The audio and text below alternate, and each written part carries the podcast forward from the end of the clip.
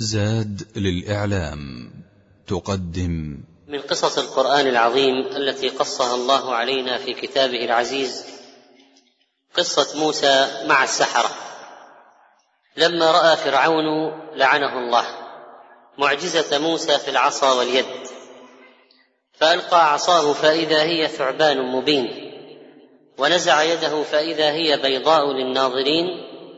قال فرعون قال للملأ حوله إن هذا لساحر عليم يريد أن يخرجكم من أرضكم بسحره فماذا تأمرون؟ استشار حول الملأ حوله وكبراء القوم وسادتهم وأعوانه وخاصته ماذا يمكن أن يفعل مع موسى؟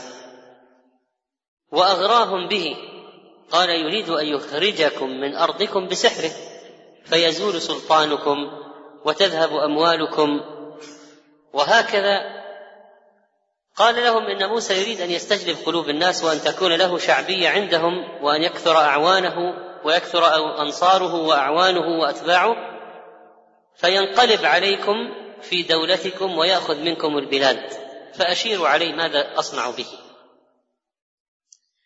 وقد تحير فرعون حقيقة لما رأى العصا واليد المعجزة وأصابه الخوف ولذلك فإننا نرى هنا في هذا الموضع أنه قد زال عنه ذكر ادعاء للألوهية والربوبية وذهب شيء من الكبرياء بل بلغت به الاستكانة والضعف أن يقول الملأ وهم المفترض عنده أنهم يعبدوه يستأمرهم يقول فماذا تأمرون؟ فماذا تأمرون؟ وهذا من فرط الدهشة والحيرة. وهكذا تظهر حقيقة المتجبرين المستكبرين إذا قرعتهم حجج الحق. فبأي شيء أشار الملأ؟ قالوا أرجه وأخاه وابعث في المدائن حاشرين يأتوك بكل سحار عليم. أخر أمر موسى الآن لا تبت فيه حتى تجمع السحرة لمقاومته. لم يشيروا بقتل موسى الآن لأن حجة موسى ظاهرة قوية وله شأن خشوا الفتنة وطمعوا أن يغلبه السحرة وتنتهي القضية وتسقط حجة موسى. فأمر فرعون فعلا بجمع كل خبراء السحر في مصر. سحار عليم وليس ساحر فقط سحار عليم. جمعوا من أنحاء مصر ليقابلوا موسى ولعلهم يغلبوه. وكانت مشورة الملأ لفرعون واستجابة فرعون من تسخير الله وتدبيره. لكي يجتمع الناس ويروا بأنفسهم هذه المعجزة من الله كيف تغلب سحر السحرة. وتقوم الآية والحجه على الخلق. ولما جاء السحرة وجمعوا له من أنحاء البلاد وجاء السحرة فرعون قالوا إن لنا لأجرا إن كنا نحن الغالبين. قال نعم هو الآن يحتاجهم كيف لا يعطيهم الأجر العظيم؟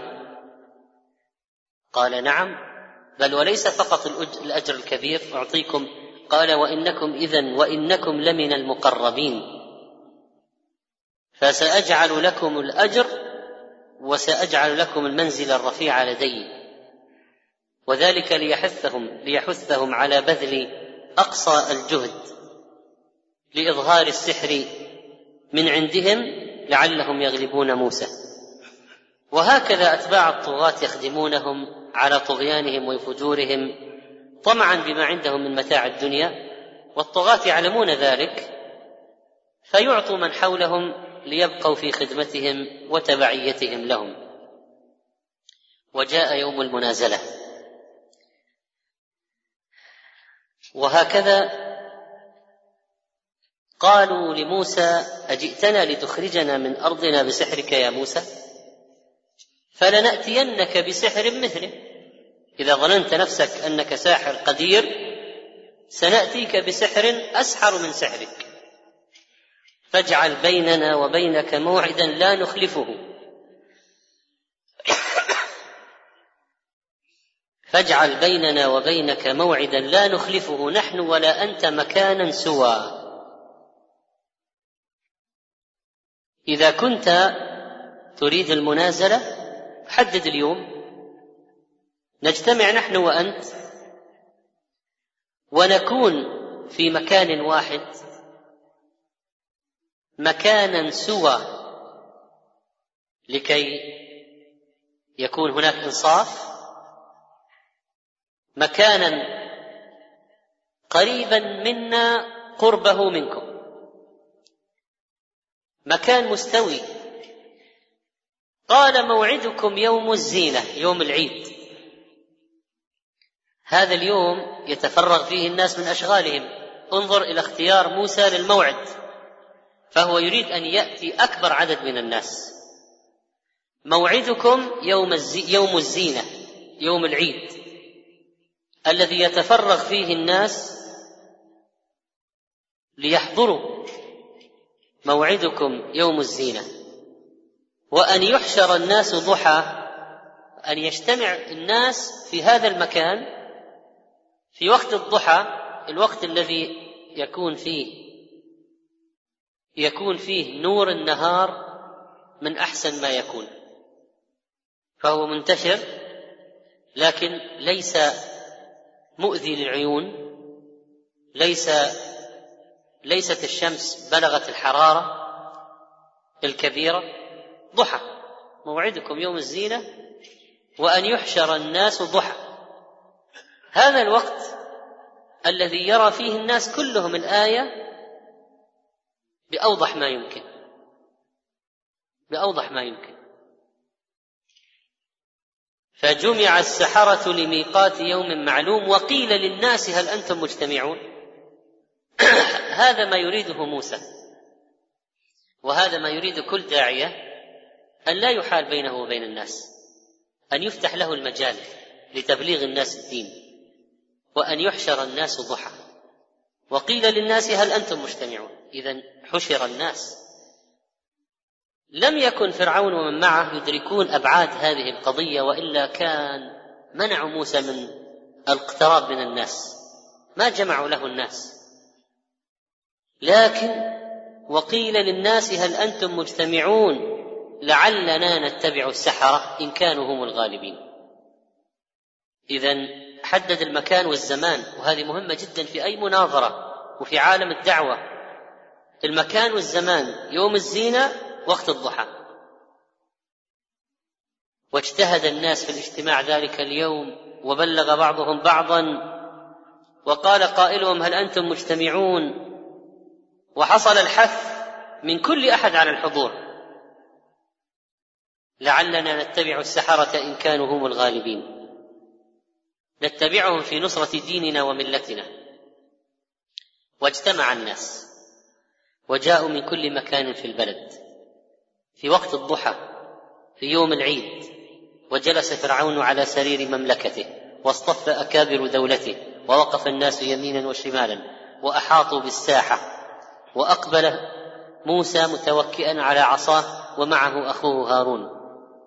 لاجئين إلى الله عز وجل ووقف السحرة بين يدي فرعون صفوفا وهو يحرضهم ويحثهم ويرغبهم في اجاده عملهم في هذا اليوم ويتمنون عليه وهو يعدهم ويمنيهم. والداعية يحاول يحاول إلى آخر لحظة. يقول موسى للسحرة ويلكم لا تفتروا على الله كذبا. ويلكم لا تفتروا على الله كذبا. ولكن أصروا وركبوا رؤوسهم. كيف لا وهم يطمعون فيما عند فرعون؟ من المال والمكانة. فتنازعوا أمرهم بينهم وأسروا النجوى. صار هناك بينهم نقاش بين السحرة. ربما يقول بعضهم هل هو نبي؟ ليس بنبي. هل هو ساحر؟ ليس بساحر. ولكنهم أسروا هذه القضية لأن النجوى تعني المسارة وهكذا اتفقوا فيما بينهم وأسروا النجوى على هذه المنازلة لموسى عليه السلام. وأجمعوا كيدهم وضموا سحرهم بعضه إلى بعض. وهكذا أتوا صفا مصطفين فأجمعوا كيدكم ثم أتوا صفا. وقد أفلح اليوم من استعلى الذي يفوز اليوم لا شك أنه سيعلو أمره. قالوا إما أن تلقي وإما أن نكون أول من ألقى. من الذي سيبدأ؟ وبحكمة الداعية قال لهم موسى ألقوا ما أنتم ملقون. فألقوا حبالهم وعصيهم وقالوا بعزة فرعون حلف بغير الله. بعزة فرعون إنا لنحن الغالبون. بدأت المعارضة وبدأ التحدي وكأنهم غير آبهين. من الذي سيبدأ؟ قالوا يا موسى إما أن تلقيا وإما أن نكون أول من ألقى. قال بل ألقوا. ألقوا ما أنتم ملقون. اختصر لهم القضية هنا. فألقوا وقالوا بعزة فرعون. يعظمون فرعون ويتبركون باسمه بدل ما يقول العهد بسم الله هؤلاء قالوا بعزة فرعون. ويحلفون بعزة فرعون إنهم هم الغالبون. الحقيقة أن السحر الذي ألقوه لم يكن شيئا لا قيمة له. كلا. قال الله تعالى سحروا أعين الناس واسترهبوهم وجاءوا بسحر عظيم. وقال فإذا حبالهم وعصيهم يخيل إليه من سحرهم. أنها تسعى. فعلا أن هناك حية أفاعي. فأوجس في نفسه خيفة موسى. لا يظنن الظان أن موسى خاف من الحيات. لا. لكن موسى خوفه هنا خوف إشفاق وليس خوف رهبة من الحيات التي ظهرت كما ظنها الناس حيات. لكن موسى خاف أن الناس ينخدعوا بهذا السحر فيتبعوا السحرة. ولذلك قال الله عز وجل فأوجس في نفسه خيفة موسى قلنا لا تخف إنك أنت الأعلى يعني الغلب لك لا تخف مما صنعوا الناس لن ينخدعوا بهم أنت ستفوز وأنت ستعلو وأنت ستغلب. إنك أنت الأعلى. وألق ما في يمينك تلقف ما صنعوا. إنما صنعوا كيد ساحر ولا يفلح الساحر حيث أتى. فألقى موسى عصاه فإذا هي تلقف ما, فإذا هي تلقف ما يأفكون يعني تختطفه وتجمعه وتبتلعه فلا تدع منه شيئا. فوقع الحق وبطل ما كانوا يعملون ظهر الحق وبطل سحر السحرة. من هو أخبر الناس بما حصل الآن من معجزة موسى؟ السحرة. لما رأى السحرة انقلاب عصا موسى إلى ثعبان ثعبان حقيقي هم يعرفون السحر هم خبراء بالسحر. فالآن تأكدوا أن هذا ليس بسحر. أول ناس يعرفون الحقيقة السحرة. وعرفوا أنه معجزه من الله وبرهان ساطع على أن موسى رسول رب العالمين ولذلك خروا ساجدين معلنين إيمانهم بالله ربا وبموسى رسولا فألقي السحرة ساجدين قالوا آمنا برب العالمين. رب موسى وهارون تأكيد يعني لأنه رب العالمين يمكن يظن فرعون أنه هو المقصود. لكن أكدوا قالوا رب العالمين نقصد رب موسى وهارون. فكان إيمانهم أمرا عظيما جدا وبرهانا قاطعا للعذر وحجة دامغة على أن عيسى على أن موسى رسول من رب العالمين. الذين استنصر بهم فرعون هم صاروا الآن ضده. الذين أتى بهم ليعينوه انقلبوا عليه. وسجدوا لله رب العالمين فغلب فرعون غلبا لم يشاهد العالم مثله ولا هو رأى مثل المشهد هذا من قبل من نفسه ولا تصاغر فرعون وصار بهذا الحجم مثل ما حصل في هذا اليوم. لكن الطغاة ولو قامت الحجج وأفلسوا من المناقشة والمناظرة ما عندهم ما يقابلون به في الحجج يلجؤون إلى ماذا؟ القوة والبطش. القوة والبطش. وهكذا شرع يتهدد ويتوعد. ويقول بمنطق سخيف جدا آمنتم له قبل أن آذن لكم؟ يعني كأن دخول نور الإيمان إلى القلب يحتاج إلى إذن من فرعون يعني. كيف يدخل الإيمان في القلب بدون إذني آمنتم له قبل أن آذن لكم؟ هو الإيمان يعني ينبني على استئذانات وعلى أخذ رأي فلان وعلان أو هو شيء يقذفه الله في قلب من يريد فجأة. الله عز وجل إذا قذف الإيمان لا يحول بينه وبين قلب شيء مهما حطيت من حواجز وحوائل ما يمكن. فيأتي هذا المتكبر المتجبر الطاغية فرعون ليقول آمنتم له قبل أن آذن لكم؟ يعني لابد تستأذنوا مني أول قبل الإيمان يعني كأنه سيأذن لهم لو استأذنوه. إنه لكبيركم الذي علمكم السحر. طبعا الآن أول ناس يعرفون كذب فرعون من هم؟ السحرة. لأنهم يعرفون أنه ما التقوا بموسى من قبل. هذا أول ما يروه الآن. كيف يصير كبيرهم الذي علمهم السحر؟ ومتى علمهم أصلا متى التقى بهم حتى يعلمهم.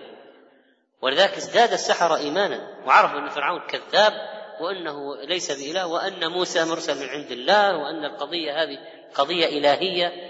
هذه من الله يعني هذه العصا وانقلاب العصا حية هذا ليس من صنع بشر هذه هذه مسألة عرفوا الآن الحقيقة. ولذلك لما هددهم بالبطش ما استجابوا خلاص يعني هو رسخ رسخ الإيمان في القلب رسوخا عظيما. ولذلك لما قال وإن إنه لكبيركم الذي علمكم السحر فلسوف تعلمون لأقطعن أيديكم وأرجلكم من خلاف ولأصلبنكم أجمعين. يعني اختار عقوبة شنيعة جدا. تقطيع يد ورجل ويد ورجل من خلاف. ولأصلبنكم أجمعين. وأربطكم على الشجر في جذوع النخل. ولتعلمن أينا أشد عذابا وأبقى. وفي آية أخرى قال فرعون آمنتم به قبل أن آذن لكم إن هذا لمكر مكرتموه في المدينة لتخرجوا منها آلا. بينكم بين موسى اتفاقية ومؤامرة. ومتى التقى موسى حتى يعملوا معه مؤامرة. فسوف تعلمون لأقطعن أيديكم وأرجلكم من خلاف ثم لأصلبنكم أجمعين. وهكذا عرفوا كذب فرعون وبالرغم من التهديد لم يزدهم ذلك إلا إيمانا وتسليما. لقد كشف حجاب الكفر عن قلوبهم وظهر لهم الحق وأن موسى مؤيد من عند الله. ولذلك كان استقبالهم لقضية التهديد بالقتل البشع هذا قالوا لا ضير. يعني كيف تقتلنا؟ ما هم ليست قضية مهمة. كونك تقتلنا أيضا لا ضير لا يهم. لماذا؟ إنا إلى ربنا منقلبون. يعني هو المرجع إلى الله الآن أو بعدين الآن مرجع إلى الله. لكننا عندنا شيء متعلقين به إنا نطمع أن يغفر لنا ربنا خطايانا أن كنا أول المؤمنين. نحن الآن أول المؤمنين بموسى. هذا ما نتقرب به إلى الله أننا أول المؤمنين ونرجو أن الله يغفر لنا بسبب إسراعنا للإيمان. إذا لا ضير ولا ضرر فيما تهددنا به ولا نبالي به. إن مرجعنا إلى الله. لا يضيع أجر من أحسن عملا إنا نطمع أن يغفر لنا ربنا خطايانا وما أكرهتنا عليه من السحر. وهذه قضية تحتاج إلى مغفرة لأن السحر من كبائر الذنوب العظيمة.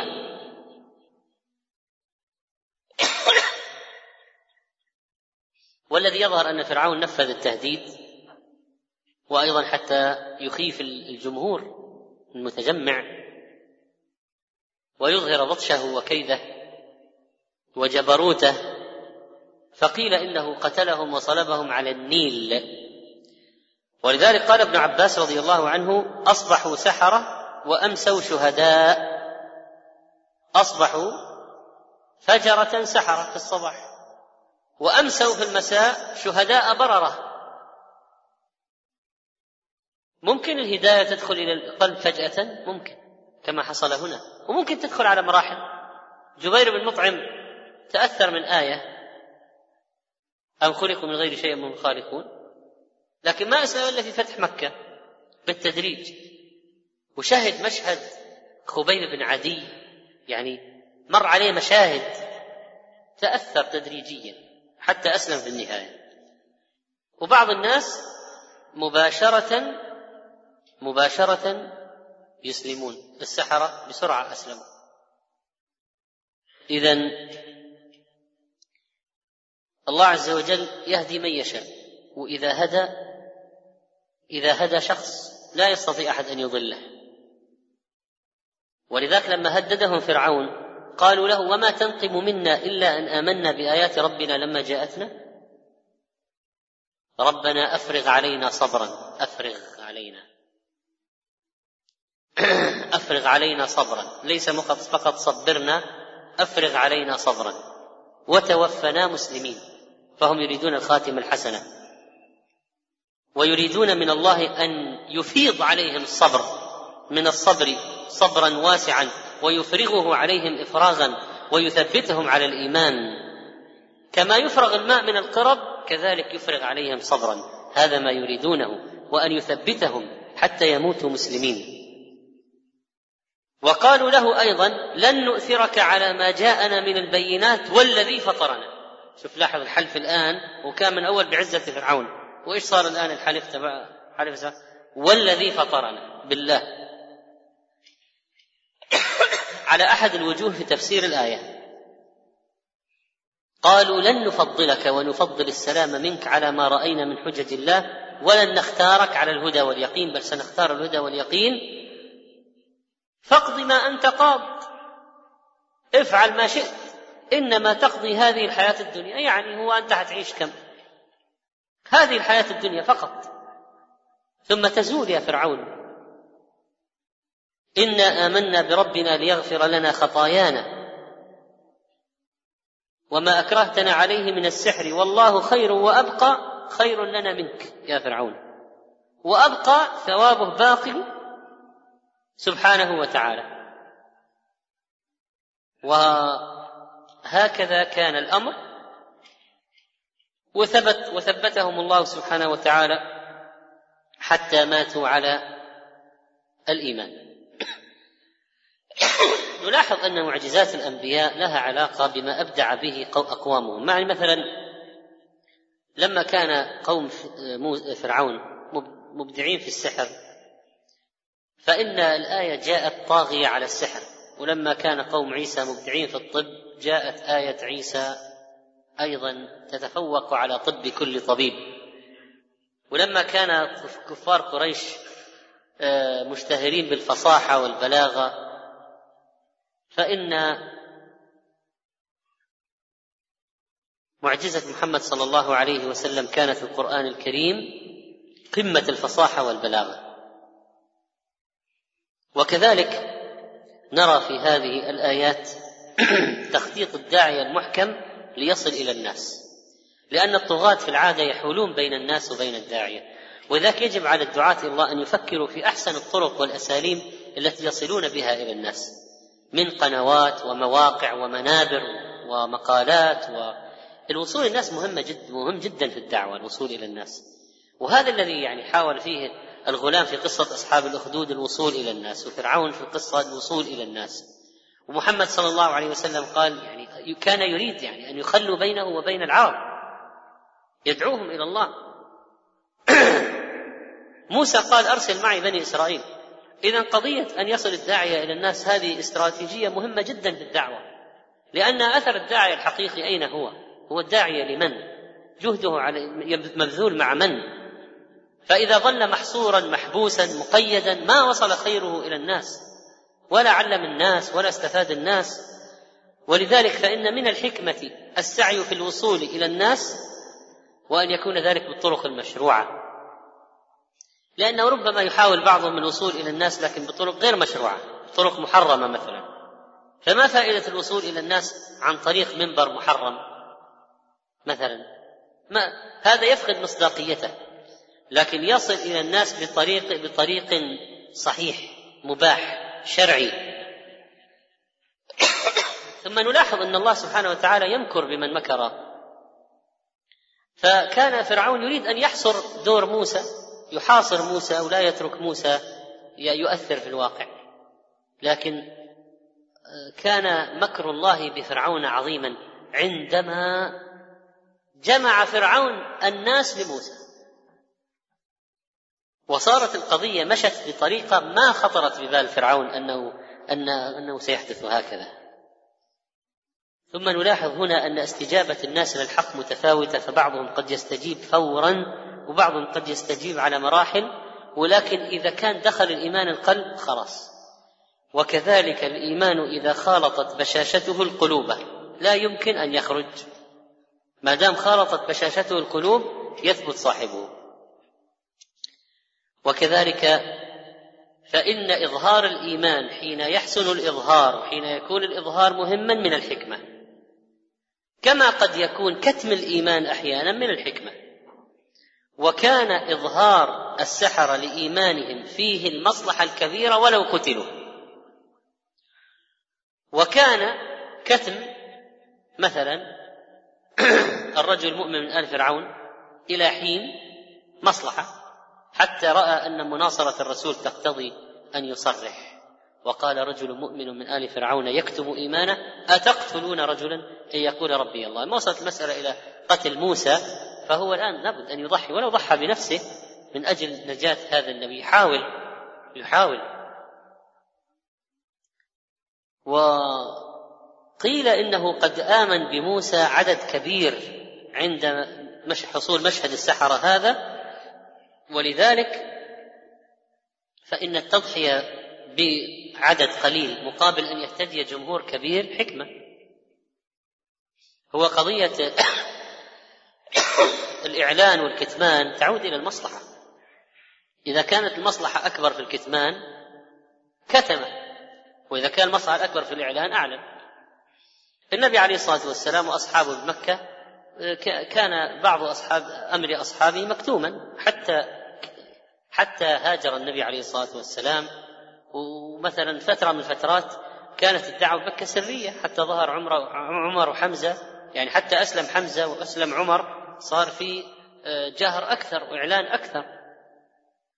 وكذلك فإن النبي عليه الصلاة والسلام كان يوصي بعض أصحابه أن يذهب من مكة. يقول لعمرو بن عبسة إذا سمعت أني قد ظهرت فأتني. يذهب الآن. وكان بعض الصحابة يسرون بإيمانهم. تلافيا للقتل أو تلافيا للتعذيب الذي ليس من ورائه الآن فائدة في إظهار الدعوة. ولذلك